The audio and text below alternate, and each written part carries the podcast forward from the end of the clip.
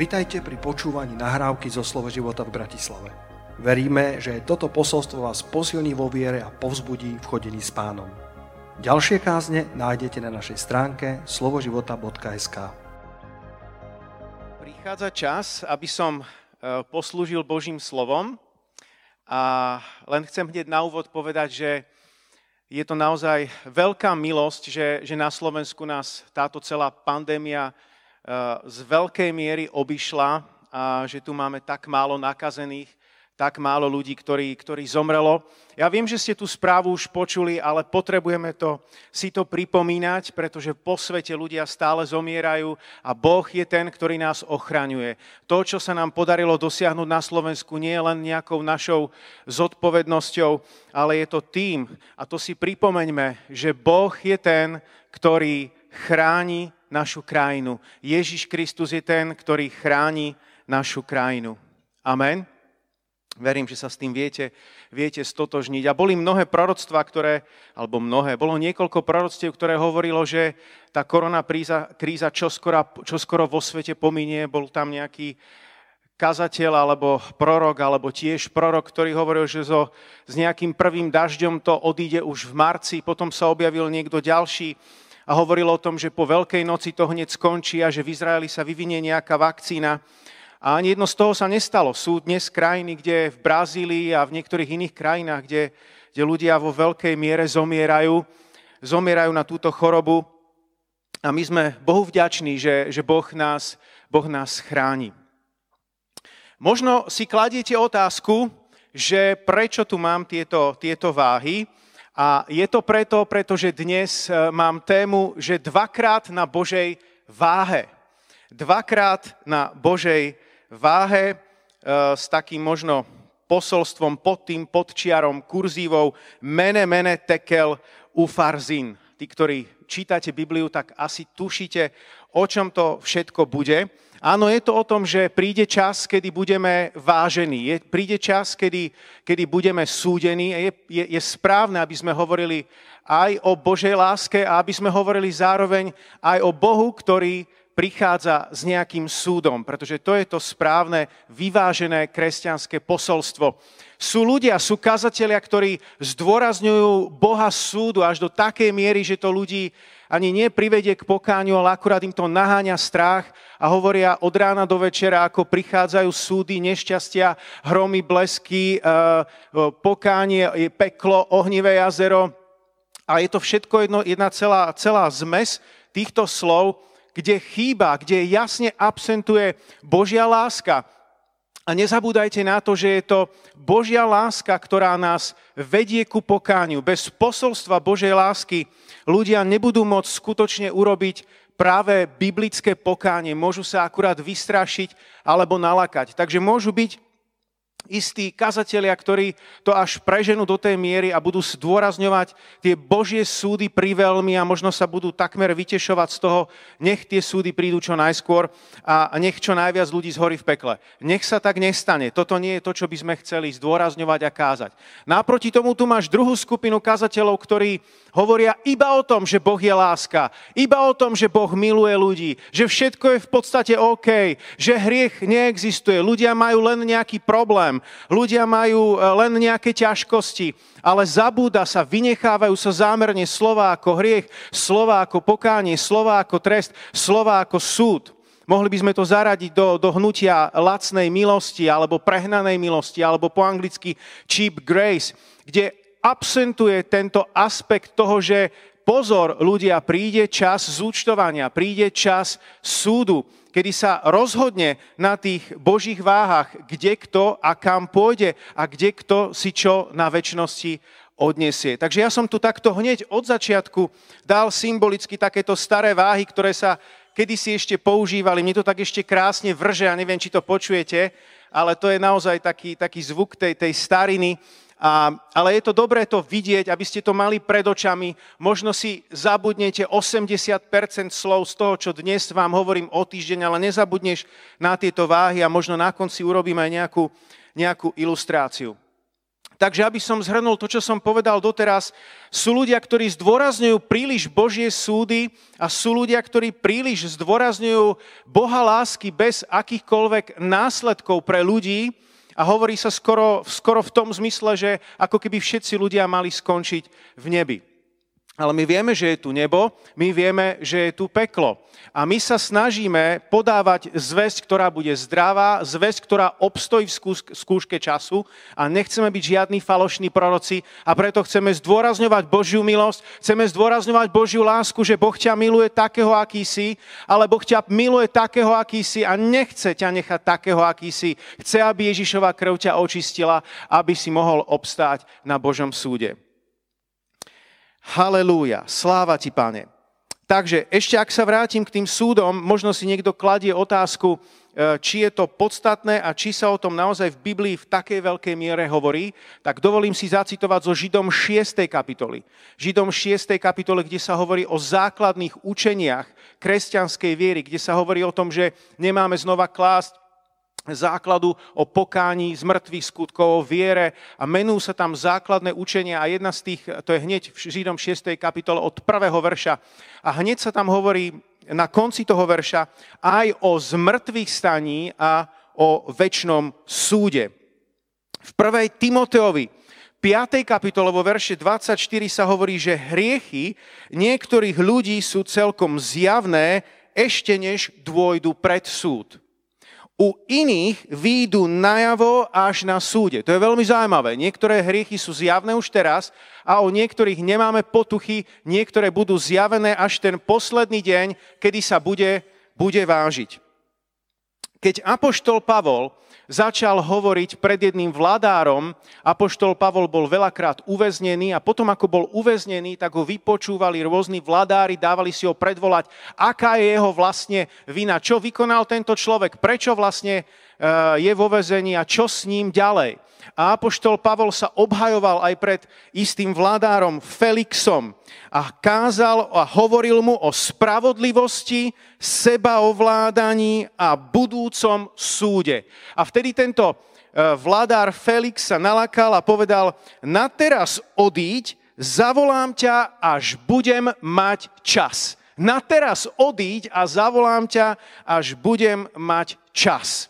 A keď som toto čítal ešte včera, tak som si uvedomil, aké je to zvláštne a aké je to podobné aj s dnešnou dobou, kedy dnešný, svet, dnešný moderný svet akoby sa stále držal tohto Felixovho syndrómu, že chcem si ťa vypočuť len pokiaľ to je príjemné pre moje uši, chcem si ťa vypočuť len pokiaľ mi to vyhovuje, ale pokiaľ mi to nevyhovuje, pokiaľ to neznie až tak pozitívne, pokiaľ to nie je až tak populárne, tak vieš čo, choď radšej preč, ja si ťa vypočujem, keď budem mať čas ale hovoriť o spravodlivosti, o sebaovládaní a o budúcom súde, to je posolstvo, ktoré kázal aj Apoštol Pavol a to je posolstvo, ktorému sa nechceme vyhýbať ani my.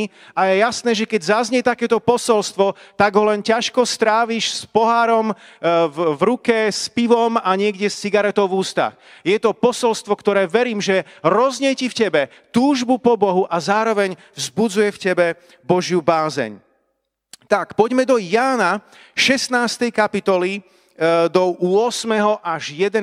verša, kde sa hovorí o, o Duchu Svetom, a citujem teda z tohto, z tohto miesta. A vieme, že Duch Svety, keď prichádza, tak má mnoho vecí, ktoré robí. Duch Svety je nás utešiteľ, Duch Svety je ten, ktorý usvedčuje, Duch Svety je ten, ktorý ti pomáha. On je tvoj pomocník, on je tvoj radca. Duch Svety je, je úžasná, nádherná bytosť. Halelúja. A tu sa hovorí, že on, on ukáže svetu, čo je hriech, čo je spravodlivosť a súd. Hriech je v tom, že neveria vo mňa, spravodlivosť v tom, že idem k otcovi a viac ma už neuvidíte, a súd v tom, že knieža tohto sveta je už odsúdené.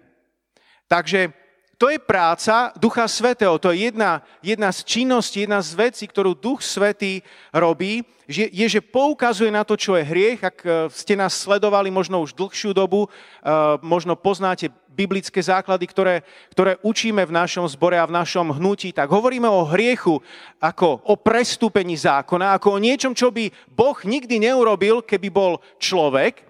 Druhý spôsob, ako môžeme definovať slovo hriech, je vlastná cesta. Ľudia sa vydali vo svojom živote vlastnou cestou a tá vlastná cesta ich vedie do záhuby. Ježíš Kristus v podstate zobral na seba náš hriech. On na seba zobral všetky tú, všetku tú našu vzburu, všetku tú našu vlastnú cestu. Boh to uvalil na neho túto našu neprávosť, ako o tom hovorí Izajáš 50. 53. kapitola. A hriech je takisto minulý minutie cieľa. Ak si predstavíš, že vo svojom živote existuje nejaký zámer, že Boh ťa stvoril pre nejaký plán, pre nejaký zámer, že má s tebou nádherný Boží plán a ty, ak ten Boží plán míňaš, míňaš ten cieľ, míňaš ten cieľ a to je ten, ten hriech, kedy míňaš ten cieľ, ktorým je stretnutie s Bohom a služba Bohu.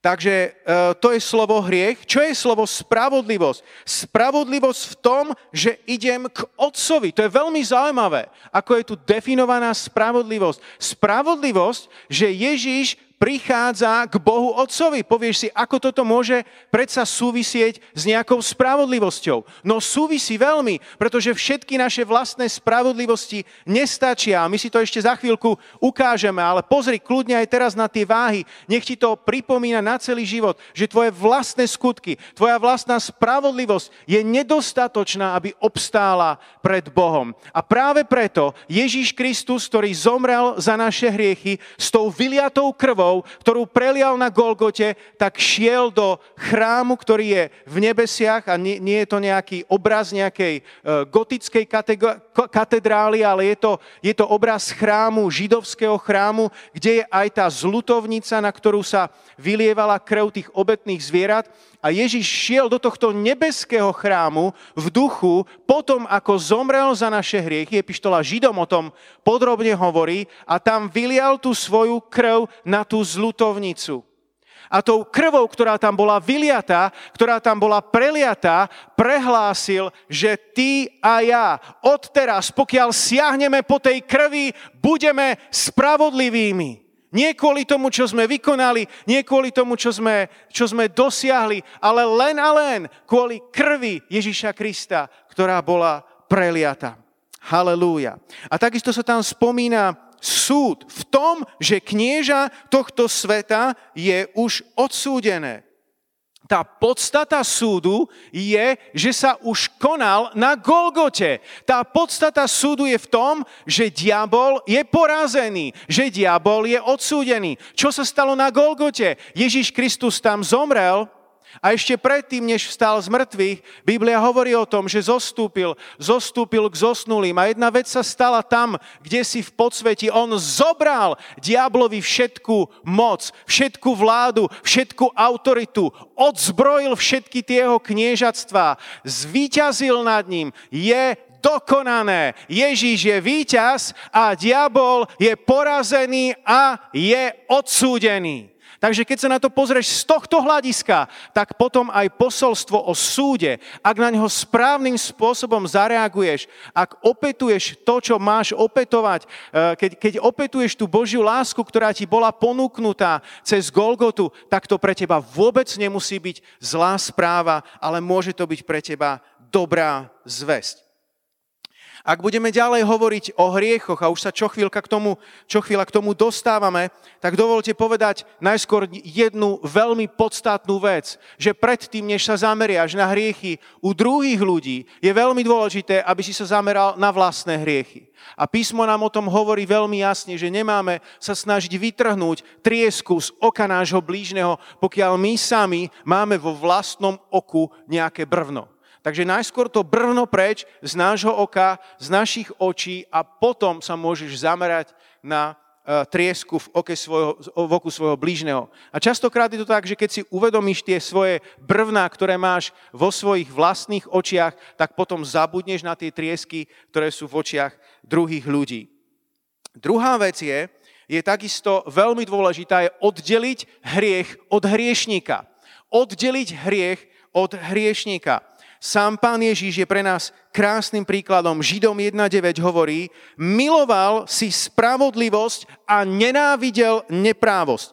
Preto ťa Boh, tvoj Boh, pomazal olejom plesania nad tvojich druhov. Ježíš nielenže miloval spravodlivosť, ale nenávidel neprávosť. Ten Ježiš, ktorý bol plný lásky, ten Ježiš, ktorý bol plný súcitu, plný zlutovania, ktorý miloval zástupy, ktorý miloval svojich učeníkov, tak tento istý Ježiš nenávidel neprávosť. Videli sme to takisto e, v Božom slove, keď Ježiš urobil ten poriadok v chráme, kedy prišiel na ňo hnev, rozneval sa a vyčistil ten chrám. Áno, tento Ježiš, ktorý miluje ľudí, zrovna tak nenávidí neprávosť. Takže daj pozor, rozdiel to, oddiel to vo svojom živote, aby si vedel oddeliť hriech od hriešníka, aby si vedel nenávidieť hriech v prvom rade vo svojom živote, v druhom rade v spoločnosti, všade okolo nás, ale aby si popri tom všetkom stále miloval ľudí, miloval hriešnikov. Neviem, ktorá je to tá skupina, ktorú, voči ktorej ty možno pociťuješ nejakým spôsobom averziu, Možno ak práve teraz e, toto posolstvo zasahuje e, kresťanské kruhy, tak možno je tu niekto, kto nás počúva a povie, ja tých liberálov, ja fakt, ja tých liberálov, ja, ja, ja ich fakt nemusím. Tak ja ti chcem povedať, že musíš ich milovať. Musíš ich milovať. Pretože ak ich nebudeš milovať, ak budeš milovať len, to, len ten svoj farizejský klub, len tú svoju vlastnú cirkvičku, len to svoje vlastné hnutie, tak aký je rozdiel medzi nami a neveriacimi? My práve máme milovať ľudí, ktorí sú, ktorí sú iní ako my. Amen. V knihe Zjavenia Jána v druhej kapitole vo verši 6 sa hovorí, ale to máš, že nenávidíš skutkov Mikulášencov, ktorýchto skutkov i ja nenávidím. Spomínajú sa tam akísi Mikulášenci, ale všimnite si, ten dôraz nie je na Mikulášencov, ale na skutky Mikulášencov, ktorých i ja nenávidím. Je to v poriadku nenávidieť skutky Mikulášencov, ale Mikulášencov samotných máš milovať. Možno si povieš, čo za mafiánsku skupinu to je. Kočnerovcov poznám, Pápajovcov som počul, ale kto sú tí Mikulášenci? Takže v Biblii sa o tých Mikulášencoch až tak nehovorí. Myslím, že sú tam len nejaké dve verše, kde sa spomínajú. V origináli je, je použité slovo Nikolajti, zložené zo, zo slova Nike a Laos boli známi v Efeze, boli známe v Pergame, ale nie je tam až tak veľa vysvetlenia, čo to vlastne bolo za skupinu. Pravdepodobne to všetkým bolo vtedy tak zjavné a tak jasné, že sa o tom nepotrebovali rozpisovať. Až z neskoršieho zdroja biskup Izidor zo Sevily e, popisuje neskôr, hovorí, že táto skupina praktizovala sexuálne orgie. Takže máme tu Mikulášencov, máme tu skutky Mikulášencov. Takže si môžeš predstaviť dnes nejaké skutky moderných Mikulášencov, ktoré máš nenávidieť. Ale tých samotných Mikulášencov Boh ti nedáva právo, aby si ich nenávidel.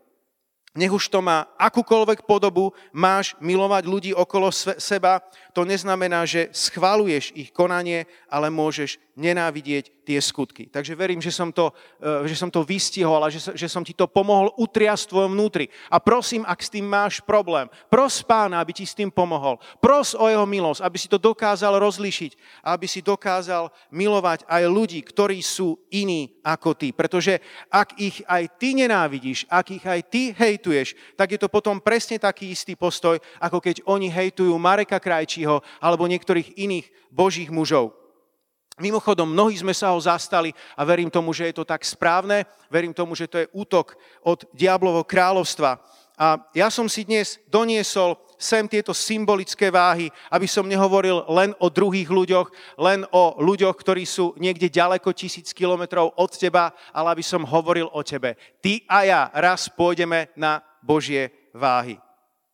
Takže dnes spomínam to slovo hriech pokánie, súd o niečo častejšie ako inokedy, ale to je len preto, že ti chcem dobre. Nie je, na, nie je to myslené nejakým spôsobom pesimisticky. Ja nie som pesimista. Pesimista je niekto, kto vidí dve alebo tri zlé cesty a vyberie si všetky dve alebo tri cesty naraz.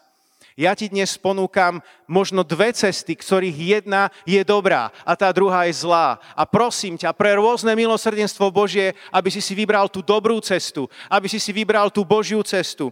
Parafrázujem ako keby Bibliu, kde, kde sa hovorí o tom, že máš nasledovať jeho cesty a nie tie, jeho, nie tie svoje vlastné, spurné cesty, ktoré vedú do záhuby. Ak chcete presne ten biblický verš, tak je v 5. Mojžišovej v 30. kapitole vo verši 19, kde sa hovorí dnes volám so svetkom proti vám, nebesia i zem, predložil som vám život i smrť, požehnanie i kliatbu.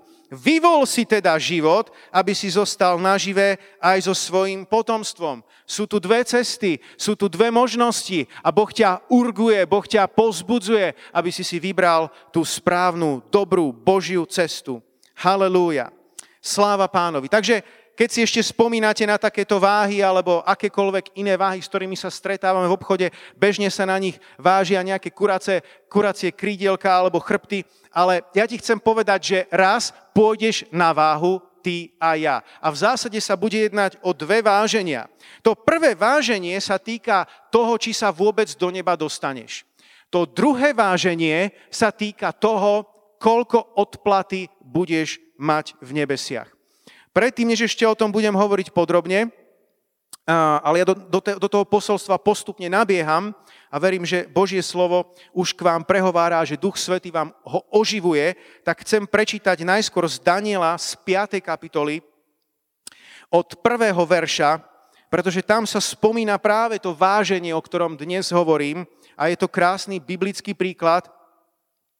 Takže Daniel 5. kapitola od prvého verša. Král Belšacar, v niektorých prekladoch máte Baltazar, král Belšacar usporiadal veľkú hostinu pre svojich tisíc veľmožov a pil s nimi víno.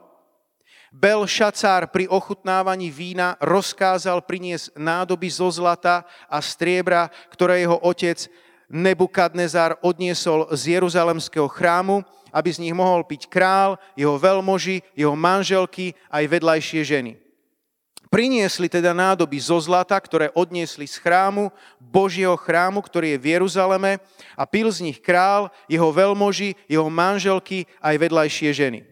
Pili víno a vzdávali chválu Bohom zo zlata, striebra, bronzu, železa, dreva a kameňa. V tej chvíli vystúpili do popredia prsty ľudskej ruky a oproti svietniku písali na omietku steny kráľovského paláca. Král sa pozeral na ruku, ktorá písala. Vtedy král zbledol od strachu, jeho myšlienky ho vylakali, podlomili sa mu nohy a roztriasli kolená. Potom v tých ďalších veršoch sa hovorí o tom, ako, ako si nevedeli rády a ako si zrazu spomenuli na Daniela, že hop, je tu Daniel, je tu niekto, kto je od Boha a kto vie vyložiť sny, vyložiť podobné situácie, ťažké prípady a tak ho zavolali a keď Daniel prišiel, bola mu navrhnutá odmena, veľká odmena, ktorú on odmietol, ktorou, no, ňou, e, ktorou pohrdol, ale povedal kráľovi, že vyloží mu tieto slova. A teda pokračujem ďalej čítať veršom 22. Jeho syn Belšacár nemal si pokorné srdce, hoci si o všetkom vedel. Vyvyšoval si sa nad pána nebies. Doniesli pred teba nádoby jeho domu a ty, tvoji veľmoži, tvoje manželky, aj vedľajšie ženy ste z nich pili víno. Vzdával si vďaky Bohom zo striebra a zlata, bronzu, železa, dreva a kameňa, ktorí nevidia, nepočujú a nevnímajú, no Boha, v ktorého rukách je tvoj dých a všetky tvoje cesty si neoslavoval. Preto on poslal ruku, ktorá napísala tieto slova. Nápis znie takto. Mene, mene, tekel ufarzín. Toto je výklad týchto slov. Mene, Boh spočítal tvoje kráľovanie a ukončil ho. Tekel, bol si odvážený na váhach a ukázalo sa, že si nedostatočný. Peres, tvoje kráľovstvo bolo rozdelené a odovzdané Médom a Peršanom. Na to Belšacar, Belšacar rozkázal, aby Daniela zaodili do purpuru, dali mu na krk zlatú reťaz a vyhlásili, že má dostať v kráľovstve tretiu najvyššiu hodnosť. V tú noc chaldejského kráľa Belšacara zabili. A ak by sme pokračovali ďalej, tak by sme videli, že toto proroctvo sa presne naplnilo. Takže dovolte mi najskôr zamyslieť sa nad týmito touto staťou z Božieho slova, ktorá verím, že, že má čo povedať aj dnes nám do našich životoch, do našej spoločnosti, do našeho moderného sveta. Keď sa objavil ten prst na stene a začal tam písať ten zvláštny nápis v písme, ktoré nevedeli prečítať, tak vypukol chaos, vypukol zmetok. A verím, že toto je znamenie posledných časov, že posledné časy zďaleka nebudú uhladené tak, ako by sme si ich radi predstavovali, ale posledné časy budú sprevádzané chaosom, budú pre, pre, sprevádzané zmetkom, budú sprevádzané mnohými nedorozumeniami. Presne tak, ako to je aj dnes. Rôzni odborníci si protirečia. Máš správy, máš alternatívne správy. Jedno druhému si protirečí. Dokonca dnes, ešte stále na 100%, nikto nevie, odkiaľ presne sa ten vírus, vírus vzal. Je tu určitý zmetok, je tu určitý chaos. A to mi dovol povedať, že táto koronakríza nie je vôbec ani prvá a nie je ani, ani posledná. A keď sa bude blížiť posledný súd, tak Biblia hovorí, že pred jeho tvárou sa budú triasť národy. Všetky tváre zmenia farbu, alebo ako hovorí starý, dobrý, kralický český preklad, všechny tváre zčernají jak hrnec. To je to, čo hovorí, hovorí Biblia tento chaos, tento zmetok, ktorý tu bude prítomný a na ktorý si budeš musieť viac menej zvyknúť. Ale pozor, drahí bratia, sestry, priatelia, my máme niečo navyše. A to navyše je vhľad z Božieho kráľovstva. Vhľad, ktorý prichádza z neba. Vhľad, ktorý prichádza od Ducha Svetého. A to je presne s čím prišiel Daniel aj v tejto, v tejto chvíli. On prišiel s výkladom od Boha, so skutočným výkladom od Boha. On prišiel s niečím, čo pochádzalo z inej dimenzie. Presne tak, ako sa to dialo aj v minulosti. Máme príklad Elizea, kedy sírsky král chcel vniknúť so svojou armádou do Izraela, ale kedykoľvek sa priblížil k izraelským hraniciam, už ho tam čakala izraelská obrana. Presunul sa na iné miesto, chcel zautočiť tam, ale už tam ho čakala znova izraelská obrana. A tento král sírsky sa desil, sa čudoval, čo sa tu deje. Ako je možné, že vedia o všetkých našich krokoch. Máme tu snáď špiona v našom tábore? Ale potom mu povedali, nie, nie je to tak, že by sme mali nejakého špiona, niekoho, kto prezrádza naše, naše pozície. Jeden z jeho služobníkov mu povedal, je to v 2. kráľom 6.12, nikto môj pán a kráľ. To Elizeus, prorok v Izraeli, prezrádza izraelskému kráľovi zámery, ktoré zostavuješ vo svojej spálni. Takže to je nádherný príklad, ako Duch Svety môže priniesť určitý vhľad, určitú nadprirodzenú dimenziu, určitú nadprirodzenú múdrosť do všetkých tých správ, ktoré si môžu prečítať a ktoré sú dostupné všetkým ľuďom. Ďalšia vec, ktorú si môžeš všimnúť, je, že Daniela ako keby odstavili. Na nejaký čas bol Daniel preč. Prečo? Lebo sa modlil, zdal sa im príliš, e, príliš nábožný na takú pozíciu, v ktorej stál. Pritom on bol šikovný, on bol kompetentný, ale niekomu nevyhovoval a začali ho hejtovať. Nepripomína vám to niečo? A Možno si v etape svojho života, kedy na teba niekto zabudol. Možno sa ti zdá, že ľudia na to zabudli, pokiaľ si kazateľ, nemáš nejaké pozvania na nejaké konferencie do nejakých cirkví. Možno si nejaký modlitebník a rád sa modlíš a nikto ti neposlal žiadnu prozbu, aby, sa, aby si sa mohol modliť a prihovárať za niečo. Možno sa chceš modliť za chorých a zrazu nemáš za koho sa modliť. Možno na teba ľudia celkom zabudli. Ja ti chcem povedať, aby si aj v tomto čase zabudnutia ty nezabudol na Boha, ale aby si to využil ako dobrý tréning, aby ty sám si urobil všetko preto, čo môžeš, aby si sa ešte viac priblížil k Bohu. Biblia hovorí, priblížte sa k Bohu a priblíži sa k vám. Pretože hovorím ti, že raz príde tá chvíľa, kedy ťa zavolajú. Príde tá chvíľa, kedy zavolali, kedy, kedy zavolajú teba tak, ako zavolali, zavolali Daniela. Áno, čas krízy, čas ťažkosti. A kto nám pomôže? Už nikto, už len Daniel. A verím, že príde takáto, takýto čas. Príde takýto čas, kedy budú volať kresťanom, kedy budú písať kresťanom, kedy budú prosiť ľudí, ktorí poznajú Boha, aby im poradili, aby sa za nich pomodlili, aby sa im snažili pomôcť vyriešiť ich situácie. Halelúja.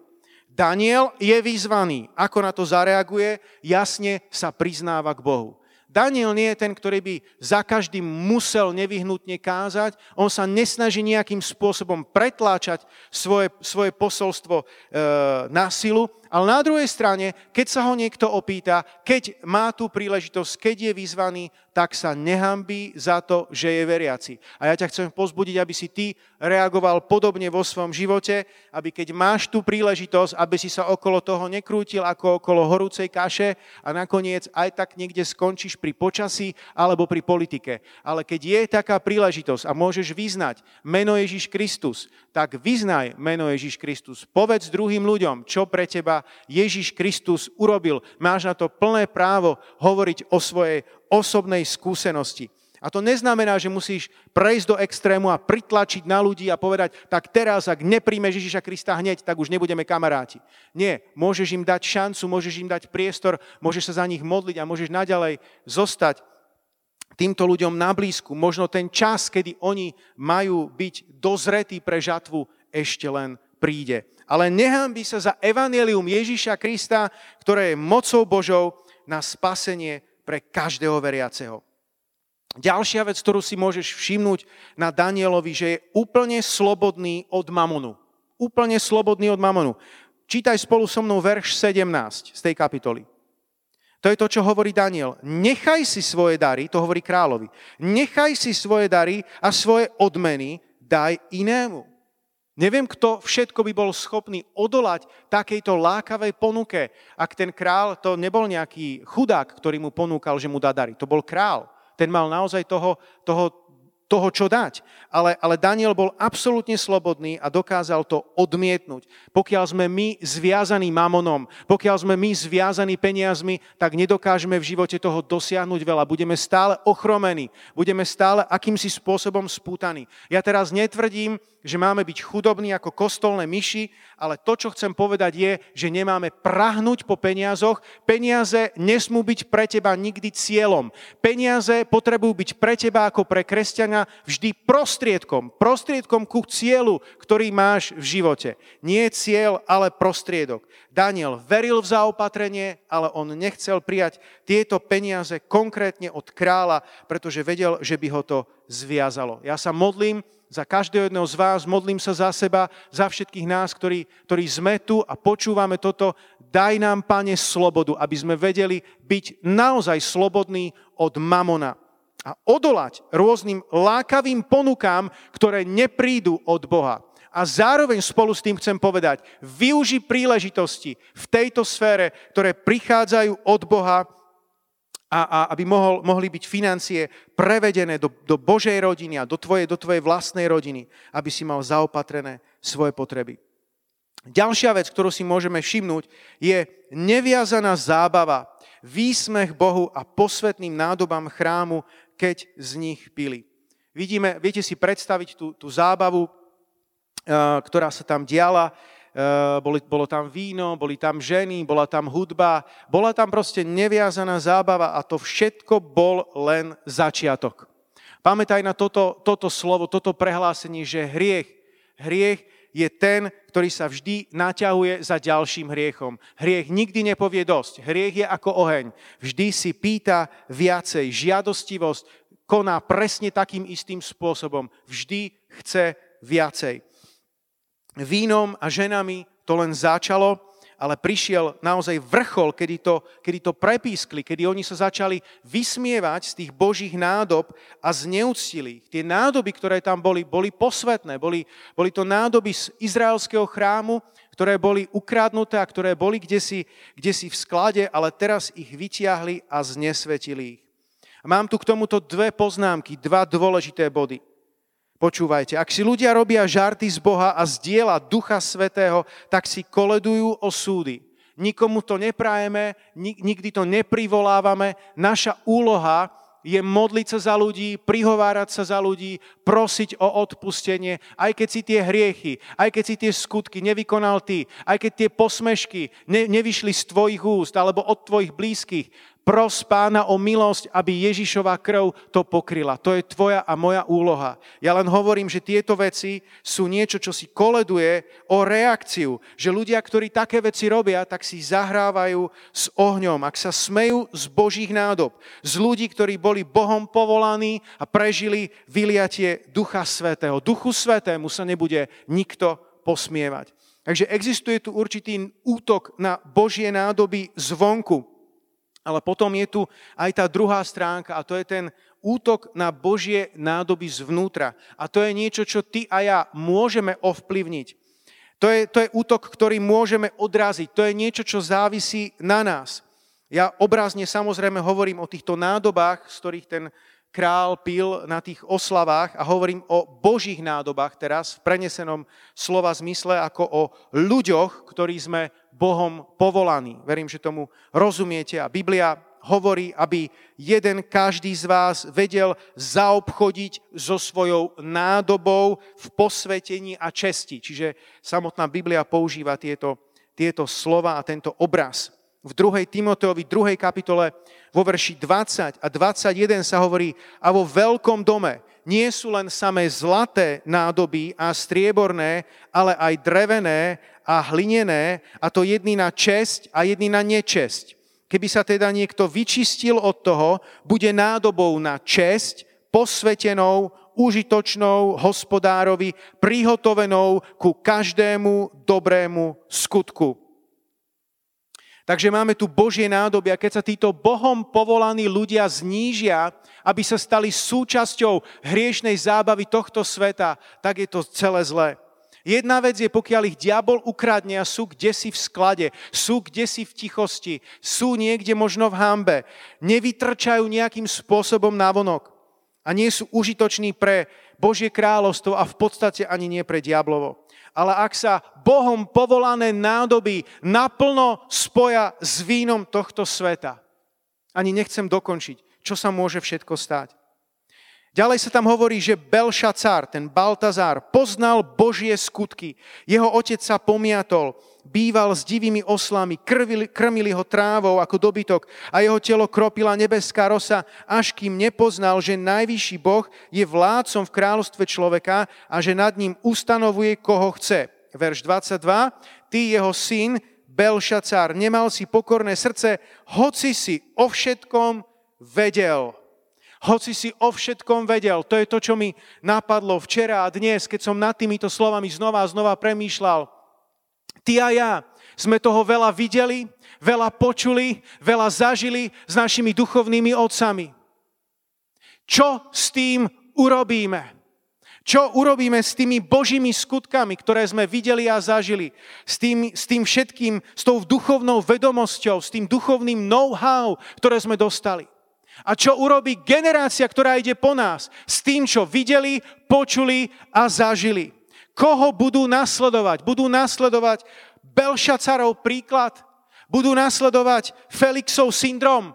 Alebo budú nasledovať Timotea, ktorý mal svoju zbožnú babičku Lois a jeho maminku Euniku a potom on sám, ktorý mal úprimnú vieru, ako o ňom hovorí apoštol Pavol, tak on so svojou úprimnou vierou, ktorá bola umocnená tým spoločenstvom, s tým stráveným časom s Apoštolom Pavlom, nakoniec Timotea táto viera doviedla k tomu, že menil mesta vo vtedajšom rímskom impériu.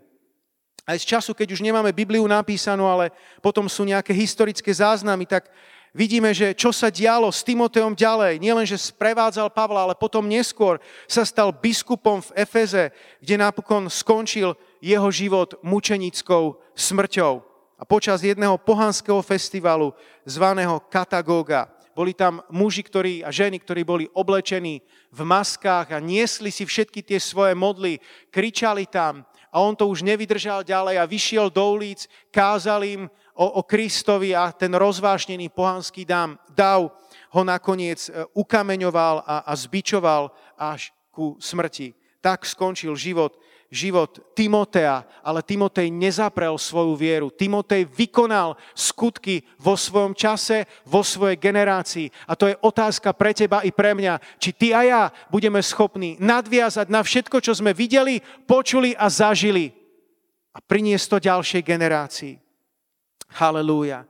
Ak rozprávam o tejto, o tejto oslave, uh, ktorú mal uh, tento Belšacár, ak si chcete vygoogliť, tak je známy Rembrandtov obraz píšuceho prsta na stene. O chvíľku vám to vyhodí na počítači, ak, ak si to zadáte. A, a môžete tam vidieť tento, tento známy obraz, čo všetko sa tam dialo, aká panika e, vznikla v ľuďoch.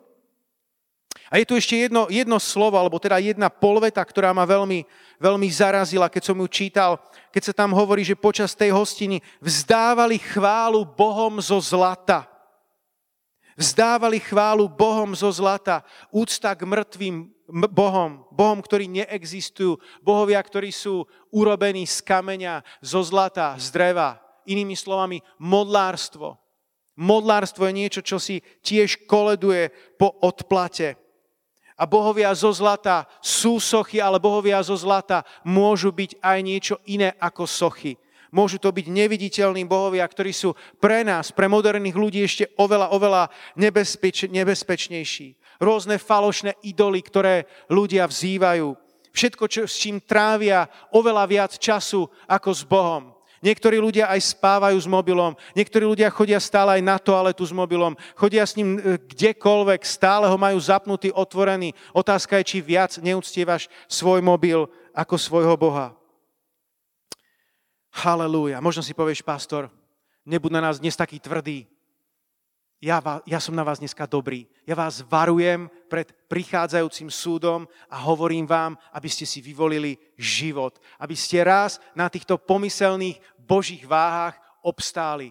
Aby ste obstáli, aby ste si odniesli väčšinu nebeskú odmenu. Ale je, je, je na čase, aby sme, sme dali niečo, co proto tomu našemu starému hriešnemu človekovi.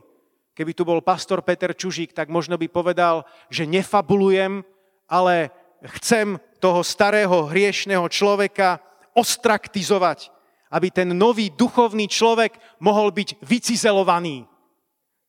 Pre tých, ktorí nerozumejú a potrebujú výklad, tak ten tvoj starý človek ostraktizovaný, to znamená, že potrebuješ ho nejakým spôsobom odstaviť, zbaviť jeho pôsobenia a vycizelovať. Poď si vyladiť, naladiť svojho nového duchovného človeka na tú správnu Božiu frekvenciu nebeského Jeruzalema.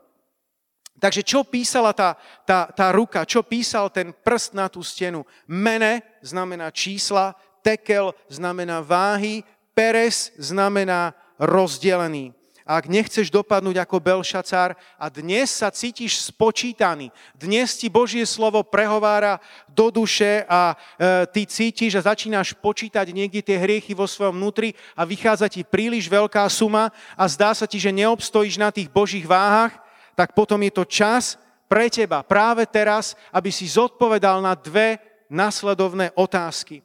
Tá prvá otázka je, že či ťa obmila Kristova krv.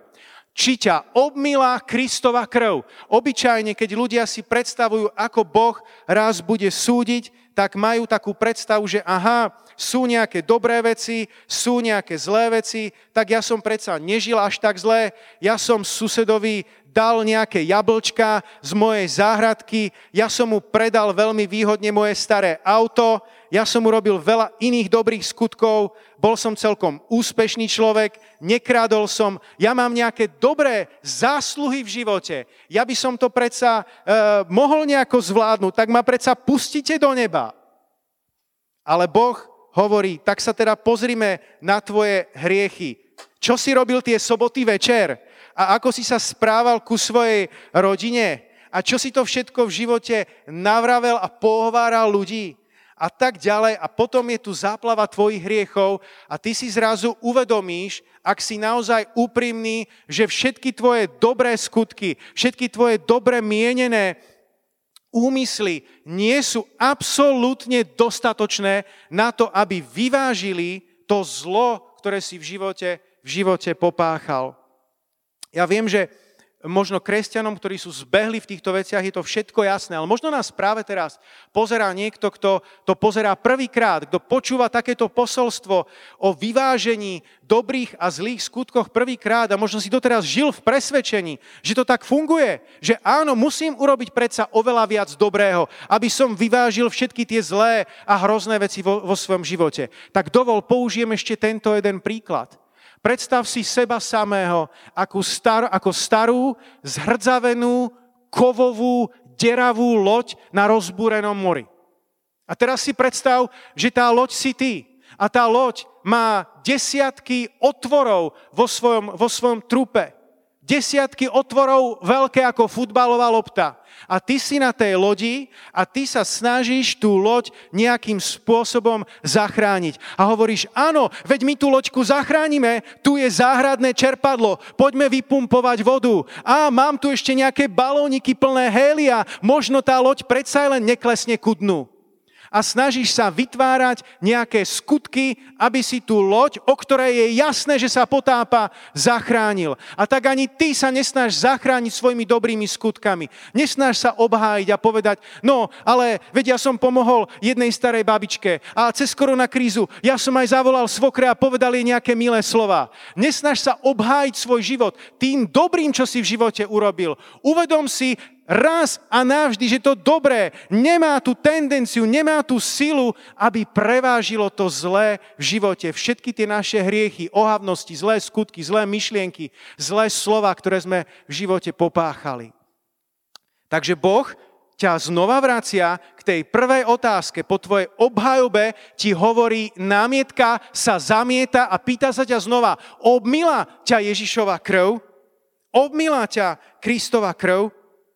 Vieš, v starom zákone, keď si zhrešil, tak e, v starom zákone boli Židia zvyknutí obetovať e, zvieratka a aj tam už dostávali tento, tento princíp, tam už dostávali túto ideu, že keď ja zhreším, niekto iný, nevinný musí zomrieť za môj hriech. A pokiaľ sa dopustili e, nejakých malých hriechov, tak možno nejaké malé vtáčatko zomrelo. Pokiaľ sa dopustili niečoho vážnejšieho, tak padol za obed nejaký baránok. A pokiaľ si toho napáchal veľa, tak možno muselo byť obetované aj nejaké stádečko. Takže malo to aj taký ten účinok, že fúha, no neviem, či pôjdem hrešiť, lebo keď sa tam potom objavím so svojím stádom a budem tam všetko obetovať, tak ľudia budú vidieť, koľko som toho ja nahrešil. to bol starý zákon. Ako sme na tom v novom zákone? Biblia hovorí, že bez vyliatia krvi nedeje sa odpustenie. V Novom zákone, v Židom 9.12 sa hovorí, nie je možné, aby krv bíkov a kozlov odňala hriechy. Ani nie krvou a kozlov a telia, krvou kozlov a teliat, ale svojou vlastnou krvou vošiel raz navždy do svetine, vynajdúc väčšné vykúpenie. Tam sa hovorí o Ježišovi Kristovi. Drahý brat, drahá sestra, drahý priateľu, vieš, čo to znamená? Že tá Ježišová krv má obrovskú cenu, ona má obrovskú hodnotu. Ona tiekla za všetky tvoje hriechy, za všetky moje hriechy, za hriechy všetkých gaunerov, za hriechy všetkých mafiánov, za hriechy všetkých skorumpovaných politikov, za hriechy všetkých tzv. dobrých, samospravodlivých ľudí. Ježišová krv tiekla za nás všetkých. Cena bola zaplatená. A ten rozdiel, drahí priatelia, medzi tým nebom a peklom je práve Ježišova krv. Žiaden z týchto našich hriechov, e, z týchto našich dobrých skutkov nestačí na vyváženie zla a hriechov. Je to len a len Ježišova krv, ktorá spôsobí rozdiel medzi nebom a peklom. Čo ti bráni, aby si prijal Ježiša? Čo ti bráni, aby si vzýval Ježišovu krv vo svojom živote? Je to nejaká pícha? Je to obava, čo bude, čo bude s tebou? Ale premýšľaj, premýšľaj so mnou, drahý priateľu, za čo stojí momentálne tvoj život. Ak si plný pre, pretvárky, ak si plný strachu, ak, ak si plný obáv, ak si musíš každý deň nasadiť nejakú masku pretvárky, aby si to nejako prežil raz v práci, potom doma, potom niekde inde s kamarátmi. Na čo ti je takýto život? Je oveľa lepšie odhodiť ten starý spôsob života, poprosiť Ježiša, aby ťa ob obmila jeho krv, aby ťa očistila jeho krv, aby si získal nový, väčší život. A Ježišová krv, keď príde na túto stranu váhy, ja tu možno symbolicky dám Božie slovo, Božie slovo, ktoré tak preváži všetky tieto hriechy, že nič z toho, všetky tie hriechy, ktoré sú, budú odstránené. Božie slovo hovorí hlasnejšie. Halelúja. A dobrá správa, priateľu, je, že na toto prvé váženie nemusíš čakať, až keď skončíš niekedy na onom svete. To prvé váženie môžeš mať za sebou už teraz. To prvé váženie môžeš mať za sebou, ak príjmeš Ježiša Krista ako pána a spasiteľa. Potom sa smelo môžeš postaviť na túto pomyselnú váhu a uznať a vyznať, že to nie je kvôli vlastným skutkom, nie je to kvôli vlastnej dobrote, kvôli vlastným zásluhom, ale je to len a len kvôli tomu, čo Pán Ježiš Kristus pre teba urobil. Tak vďaka tomu môžeš byť potom odvážený a nájdený dostatočný, nájdený spravodlivý. Ako to hovorí Biblia v 2. Korintianom 5.21. Toho, ktorý nepoznal hriech, urobil za nás hriechom, aby sme sa v ňom stali Božou spravodlivosťou. V ňom, v Kristovi, v Kristu Ježišovi. Tam máme Božiu spravodlivosť.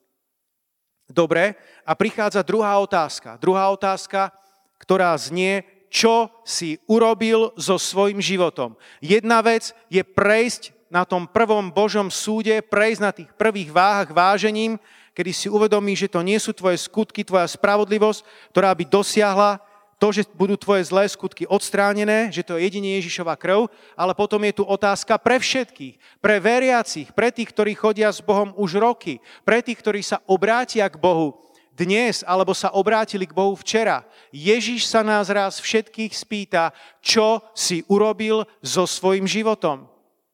Aká bude tvoja obhajoba? No, tak ja som, ja som nafotil 5 miliónov fotiek, uh, pozrel som si 50 miliónov fotiek, uh, napozeral som 8 miliónov videí, z toho bolo takých 5000 kresťanských videí a nejaký aniel povie, dobre, to máme 6% kresťanských videí, pokračuj ďalej. Trošku si len tak vymýšľam, ale aby ste si to vedeli predstaviť, kedy raz sa ťa Ježíš opýta, teba i mňa, čo si urobil so svojím životom. Prečítajme si Božie slovo. 1. Korintianom 3. kapitola, verš, verš 10. Podľa Božej milosti, ktorá mi bola daná, ako múdry staviteľ položil som základ a iný ďalej na ňom stavia. Ale každý nech si dá pozor, ako na ňom stavia. Nik totiž nemôže položiť iný základ, než ten, ktorý je už položený a tým je Ježíš Kristus. Ak však na tomto základe stavia niekto zlato, striebro, drahokamy, drevo, seno, slamu, dielo každého vyjde najavo. Ten deň to ukáže, pretože sa zjaví v ohni a sám oheň preskúša dielo každého, aké je. Ak dielo, ktoré niekto postavil, vydrží, dostane odmenu. Ak niekoho dielo zhorí, utrpí škodu, sám však bude zachránený, ale tiež akoby cez oheň.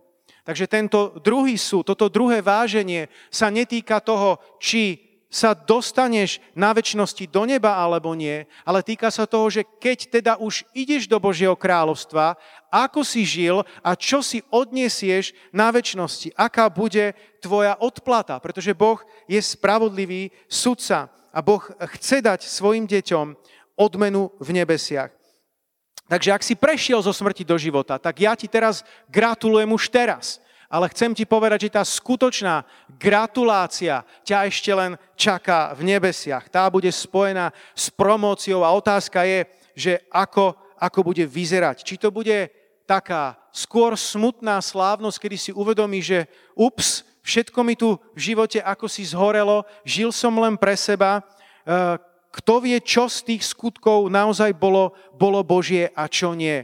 Preto ak to teda pomyselne dám na tú váhu, dajme med ako symbol dobrých slov, ktoré môžeš hovoriť. Slovo na svoj čas, oj, aké je dobré, ako taký medík. ak si hovoril správne slova v správny čas a potešoval si ľudí, pozbudzoval si ľudí, ak bolo treba, tak si ich v správnu chvíľu aj varoval. To je niečo, čo hovorí v tvoj prospech. Kto vie, ak si pracoval pre vlastnú slávu v živote, tak to je niečo, čo nebude hrať v tvoj prospech. A raz to na väčšnosti zhorí a nezostane nič z tej márnej slávy.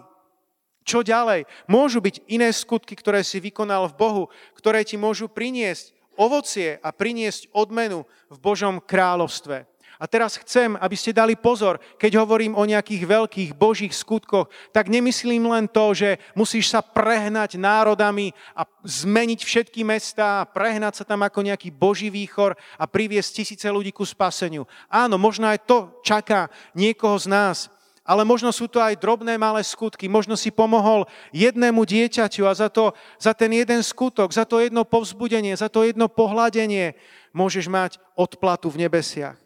A naproti tomu tam môže byť mnoho inej ľudskej, márnej snahy, prázdnych skutkov, ktoré budú svedčiť proti tebe a iba v tom čase zhoria. Čo si robil so svojimi financiami? Používal si ich v súlade s Božou vôľou? Budú na tejto váhe niekde tu? alebo budú na tejto váhe niekde tu, ak si svoje financie míňal len pre seba a pre, pre tento svet. Kde skončia tvoje financie? Ty rozhoduješ o tomto vážení, kde a čo všetko skončí. Aké miesto hralo Božie slovo v tvojom živote? Aké knihy si prečítal? Bolo to len márnenie času? Alebo si čítal knihy v živote, ktoré ťa budovali a ktoré ťa niekam posunuli inám? To všetko rozhoduje o tvojom pomyselnom vážení v posledný deň, kedy budeme, budeme všetci posudzovaní a obstojí všetko to, každé to dielo, ktoré bolo vykonané v súlade s Božou, s Božou vôľou. Halelúja. Sláva ti, páne. Možno si ešte kladieš otázku, ale pastor Martin, niekedy to je ťažké rozsúdiť. Čo je to dobré, čo je to Božie nie všetko dobré musí byť nevyhnutne na tejto strane miske váh. Áno, súhlasím s tebou, nie vždy to je ľahké rozsúdiť. Ak hovoríme o hriechu, tak tam je to jasné. Každý to, kde si vnútri vníma a cíti, že to je zlé, že to je odsudenia hodné. Tomu sa mám vyhnúť. Ale potom môže byť mnoho vecí, na ktorých nie, nie je jednoduché rozlíšiť ich. Biblia to možno jasne nehovorí, že je to hriech je to skôr otázka priorit, je to skôr otázka nastavenia tvojho srdca, aby tvoje srdce bolo nastavené na Božiu frekvenciu, na Božie srdce a aby si vnímal ten prúd neba, že to, čo chceš v živote robiť, aby to nebolo toto, ale aby to bolo toto. A ja verím, že Duch Svety ti pomôže, že Duch Svety každému z nás dá milosť, aby sme rozsúdili, aby na tejto strane váh, pri tom druhom vážení, kedy sa nás bude Ježiš pýtať otázku, čo si urobil so svojim životom, aby bolo čo najviac skutkov vykonaných Bohu, aby na tejto strane misky váh to prevažovalo a aby zhorelo tých vecí čo najmenej. To vám zo srdca prájem v mene Ježíša Krista. Amen.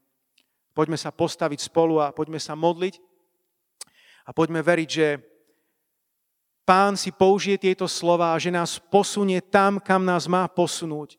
Ja ti ďakujem, drahý Duchu Svety, že si tu bol dnešný deň počas celého tohto posolstva so mnou. Ďakujem ti, Duchu Svety, že si oživoval tieto slova, že ukazuješ na východisko, na cestu.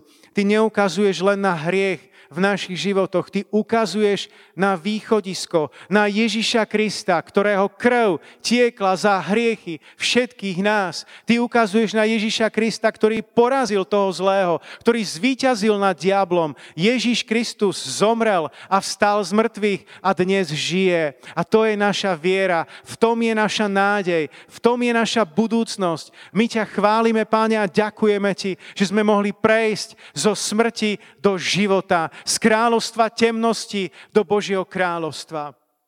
Ak je tu niekto z nás a, a počúvaš nás a možno si povieš, pastor Martin, rád by som prešiel zo smrti do života. Možno som ešte neabsolvoval ten prvý, to prvé váženie. Mám pocit, ako si o tom hovoril, že potrebujem sa nechať znova zvážiť a že moje dobré skutky nie sú dostatočné na to, aby prevážili tie zlé tak ti chcem povedať dnes je deň spasenia, Ježíš Kristus ťa miluje a poď dnes spolu so mnou na túto váhu. Poď tam a nedávaj nám na túto stranu, na túto stranu nič, nič zo svojich dobrých skutkov. Spolahni sa naplno len na Ježišovu krv. To je absolútne dostatočné. Ak sa vieš s tým stotožniť, tak sa pomodli spolu so mňou túto modlitbu a povedz takto. Pani Ježišu, ďakujem ti, že ma miluješ takého, aký si. Ďakujem ti, že tvoja krv tiekla za všetky moje hriechy. Práve teraz sa rozhodujem, že dávam svoj život na Božie váhy. Nechcem sa spoliehať na seba, na svoje vlastné skutky, na svoju vlastnú spravodlivosť, ale len a len na to, čo Ježíš Kristus urobil na Golgotskom kríži očisti ma svojou krvou. Obmy ma svojou krvou. A ďakujem ti, že tak robíš práve teraz. Ďakujem ti, že mi odpúšťaš a že mi odteraz pomôžeš žiť nový život. Amen. Ak si sa takto modlil, tak ťa chcem pozbudiť a verím, že naozaj si prešiel zo smrti do života. Naozaj si obstál na tomto Božom vážení. A potom prichádza čas, aby si naozaj žil čo najviac v súlade s Božou vôľou. A to je možno druhá modlitba pre tých z vás ostatných, ktorí ste sa už takto modlili ako my pred chvíľkou. Ale možno si teraz uvedomuješ vo svojom živote, že áno, je veľa vecí v mojom živote, ktoré sú na tej druhej miske váh. Možno niečo z toho potrebuješ presunúť, pretože si uvedomuješ, že na tejto strane miske váh, ktorá raz horí, je toho príliš veľa. Daj do súladu svoj život s Božou vôľou. Nech čo najviac tvojich skutkov je tu, tu, v súlade s Božou vôľou, v súlade s Božím plánom. Daj Ježiša Krista na prvé miesto vo svojom živote. Nech nie je len taký tvoj pomocník, niekto, po kom siahneš, keď občas niečo potrebuješ. Nech je naozaj tvoj pán, nech ťa vedie v živote. Nech tvoj život je naozaj o Bohu. Ako povedal apoštol Pavol, spolu s Kristom ukrižovaný som a nežijem už viacej ja, ale žije vo mne Kristus. My chceme žiť s Kristom. Raz s ním budeme žiť na veky. A prečo s ním nežiť? Naplno žiť už teraz. Ak sa chceš pridať k tejto modlitbe, pripojiť sa k tejto modlitbe, aby čo najviac tvojich skutkov bolo v súlade s Božou vôľou. Tak sa modli práve teraz a verím, že Duch Svetý ti tam pomôže dosadiť za tie premenné nejaké veci, ktoré ty sám potrebuješ dať v živote do poriadku. Pane Ježišu, tak ti ďakujem za každého, kto nás v túto chvíľu sleduje. Modlím sa za mojich bratov i sestry, modlím sa i za seba, i za svoju rodinu, aby čo najviac skutkov bolo vykonaných v Bohu, aby to neboli žiadne prázdne skutky, ktoré raz zhoria.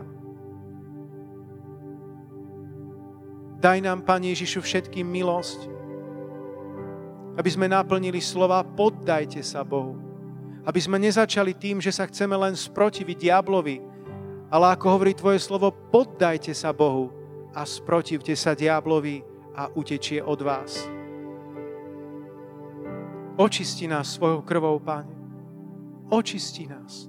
Odpusti nám, Pane, všetky prázdne skutky, všetku svoju vôľu, všetku tú sebestačnosť, tú nezávislosť na Tebe, na Tvojom kráľovstve.